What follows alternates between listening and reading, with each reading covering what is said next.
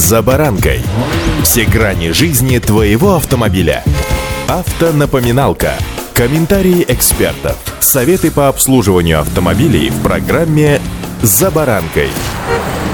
Все новое — это хорошо забытое старое. Этот тренд последнее время набирает обороты, причем по всему миру. С вами «За баранкой» Александр Карпов. Здравствуйте. Автомобильные факты.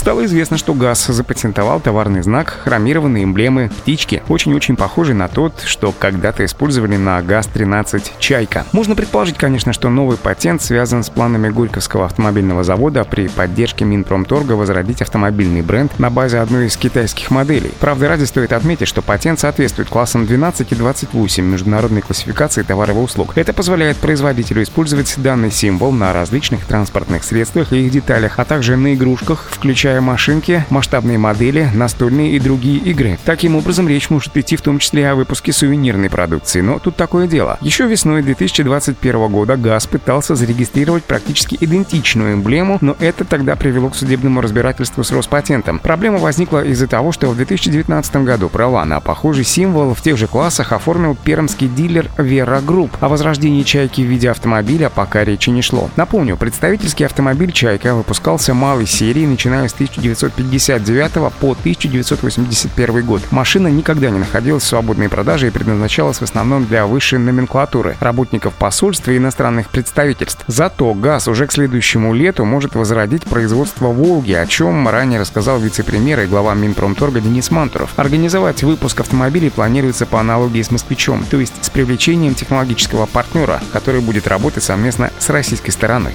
Автомобильные факты.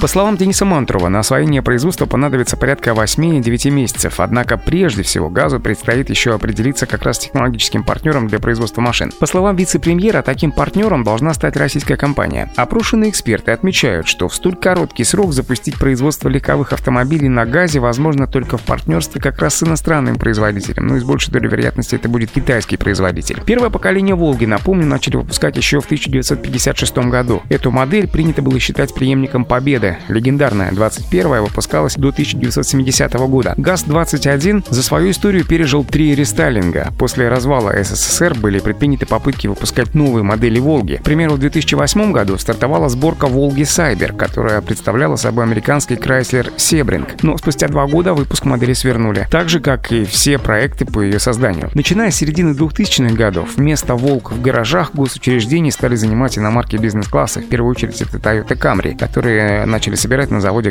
компании в Санкт-Петербурге. Однако в прошлом году и нынешнем в России резко сократили свое присутствие данные автомобили и все традиционные автомобильные бренды, и на рынке фактически не осталось седанов бизнес-класса. Так что у Чайки или у Волги есть все шансы занять достойное место, но опять же, как это будет на самом деле, покажет время и автомобильные дороги. Удачи! За баранкой.